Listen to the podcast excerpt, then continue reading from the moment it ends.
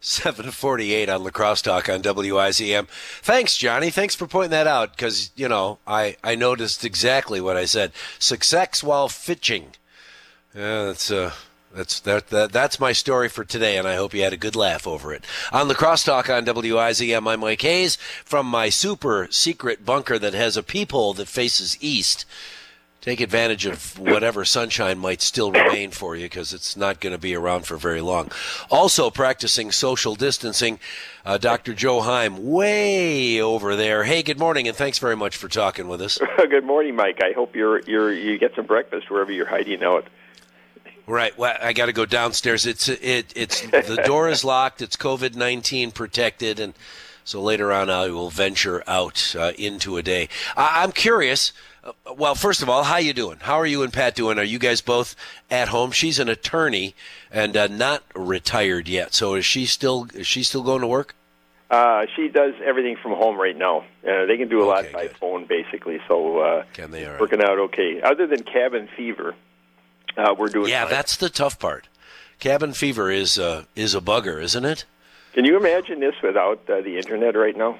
I mean, the, No. the uh, No, inability kidding? to do any of that stuff. It's, it's, it's If you- saving us. Back when when you and I were kids, all you'd have is uh, what nine TV stations and uh, and during the day soap operas. yeah, that would be great. I can, That, uh, I, I no, really would- feel bad for people that are at home around the world with, at home with kids. It's got to be very difficult. with nothing to do. Now, what are we going to do, Dad? Now, Yeah. what are we going to do? Uh, attorneys are trying to block a lawsuit seeking to stop in person voting in Wisconsin. Have you had a chance to look into that at all? I, I haven't seen the lawsuit, but uh, I think it's out of Green Bay, if I remember right. Uh, I think this is an interesting problem, basically. Uh, I understand both sides of it. Uh, there's a certain amount of risk Yeah. having uh, in-person voting, uh, but as you know, the uh, the governor recognizes that this is not just a presidential primary that you can put off for a couple of weeks, because basically, the Supreme Court, uh, the judge takes over in a month or so. Uh, we have county elections, uh, school district elections, uh, all of which uh, have terms basically, and people have to Right. start. And I think that's his concern basically. They have And, to uh, and the other with side of it is there's a certain amount of risk. I think they're trying to Well- get as many people as possible to early vote, but uh, people don't always get the word. Right, and and people don't always. The, the, sometimes they're just afraid of the technology involved in doing something differently than I have done every four years or every couple of years since I was old enough to vote. So I'm not going to do that. I'm going to vote in person, just like I've always done. That Yeah. uh, uh, at some point that's going to be a, a health risk. It- do we have to politicize it? Is it immediately? uh, a foregone conclusion that any change to the norm is an attempt to uh, lower the number of voters so that one party wins more easily than the other party. So far, Mike, I don't see that here. Uh, both leaders of the uh, the Senate and Assembly have supported the governor on this one, so I don't see it as a political issue. I don't think whether or not people think Democrats or Republicans are going to show up in greater numbers. I don't think anybody's at least addressed that, so I'm not sure they know the answer to that one. But uh, certainly, there's a lot of risk involved with having, uh, uh, you know, if it's a higher turnout, you have lines. Uh, poll workers, basically, there's an issue there as well. Uh, they're going to have to wipe off the voting machines, uh, all of which creates problems, frankly. And uh, you know, there's normally a rush between you know the morning and uh, you know seven to nine and you know four to eight in the afternoon. So it's uh, Yeah. I, I I can see both sides on it, but I understand why the governor says we got to go forward with this. Right. Well, and and uh, whether we go forward with an all mail-in, or uh, as has been the case forever, some combination of both. Uh, uh, do you think that's the way it's going to end up? Mail in if you feel safer doing that. Come to the poll, and uh, they'll have to make some kind of special precautions. I guess, for uh, poll workers and for those who will go to the polls.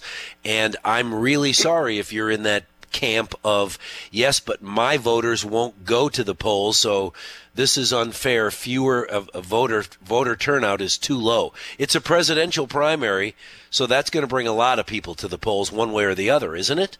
Yeah, it sure is, and that's uh, that's a concern. I think people have to know that the uh, you can still get an absentee ballot. and you can still vote in person right now early. So it's uh, you know, people have options basically. Three options. One, basically, you can get an absentee ballot. You can vote early at, at your normal place or in the city hall, or you can vote at uh, you know the, at the regular spot. I think the voting turnout is going to be substantially down, unfortunately, because I think people are going to be. Uh, a little.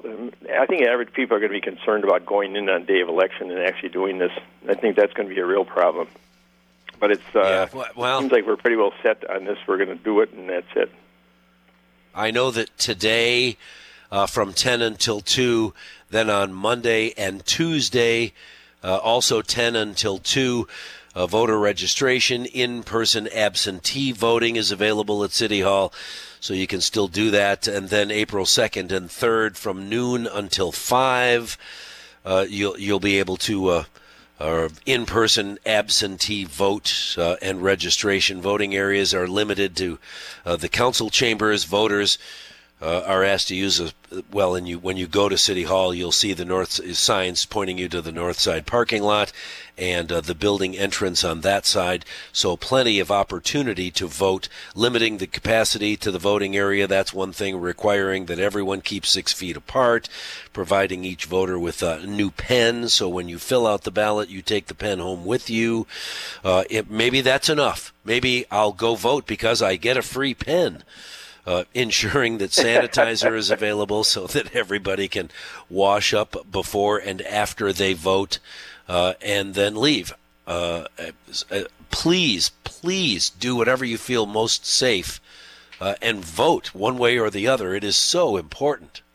Yeah, it's uh, th- this is an important election, and normally, you know, Mike, there's a you know, lower turnout in general, and I think because of the presidential uh, primary, they were expecting a higher turnout, and I'm not sure that's going to work out. But I do think the really? more you tell well, people about their options, yeah. the better off we all are. Well, that's why I mentioned it because I want to make sure that uh, everybody knows the kind of options you have uh, in the immediate La Crosse area. Uh, things might be a little different if you are listening right now and live in a different community than uh, La Crosse County, so uh, be aware. Uh, and you can call your city hall and ask them what's the plan for voting uh, but at the moment, as I understand it, there will still be uh, the options for in-person absentee, for absentee, although uh, Ginny Dankmeyer mentioned when we spoke to her earlier this week, don't wait until April 2nd to request that uh, registered voter absentee ballot. You won't get it in time. It's yeah, got to be in the mail. My wife and I both returned. are going to be voting absentee ballot, and uh, we called uh, and got our information in uh, more than a week ago okay, and have good. not received the ballot yet. Now we still obviously have uh, you know time before uh, April seventh, but uh, frankly, I'm a little concerned uh, about the mail and whether it's going to get here in time. Yeah, uh, I don't understand your uh, text, Phil. Social distancing puts the kibosh on more smokes, buses, tea biscuit taxis, and I, you know, gosh, read the stuff before you send it because I have no idea what you just tried to share. Sorry, I read that mismatch. Yeah, there's a little inconsistency here, Mike. Uh, and the governor, you know, he wants to have this election. He wants, regardless, uh, and come hell or high water. And at the same time, we have the stay-at-home order, you know, shelter in place, which is a little inconsistent. I think that's uh, you know it's uh, you get mixed messages sometimes with people. You have to it's got to be very clear to people what's what's going on, and I think that's uh, to me that's a concern.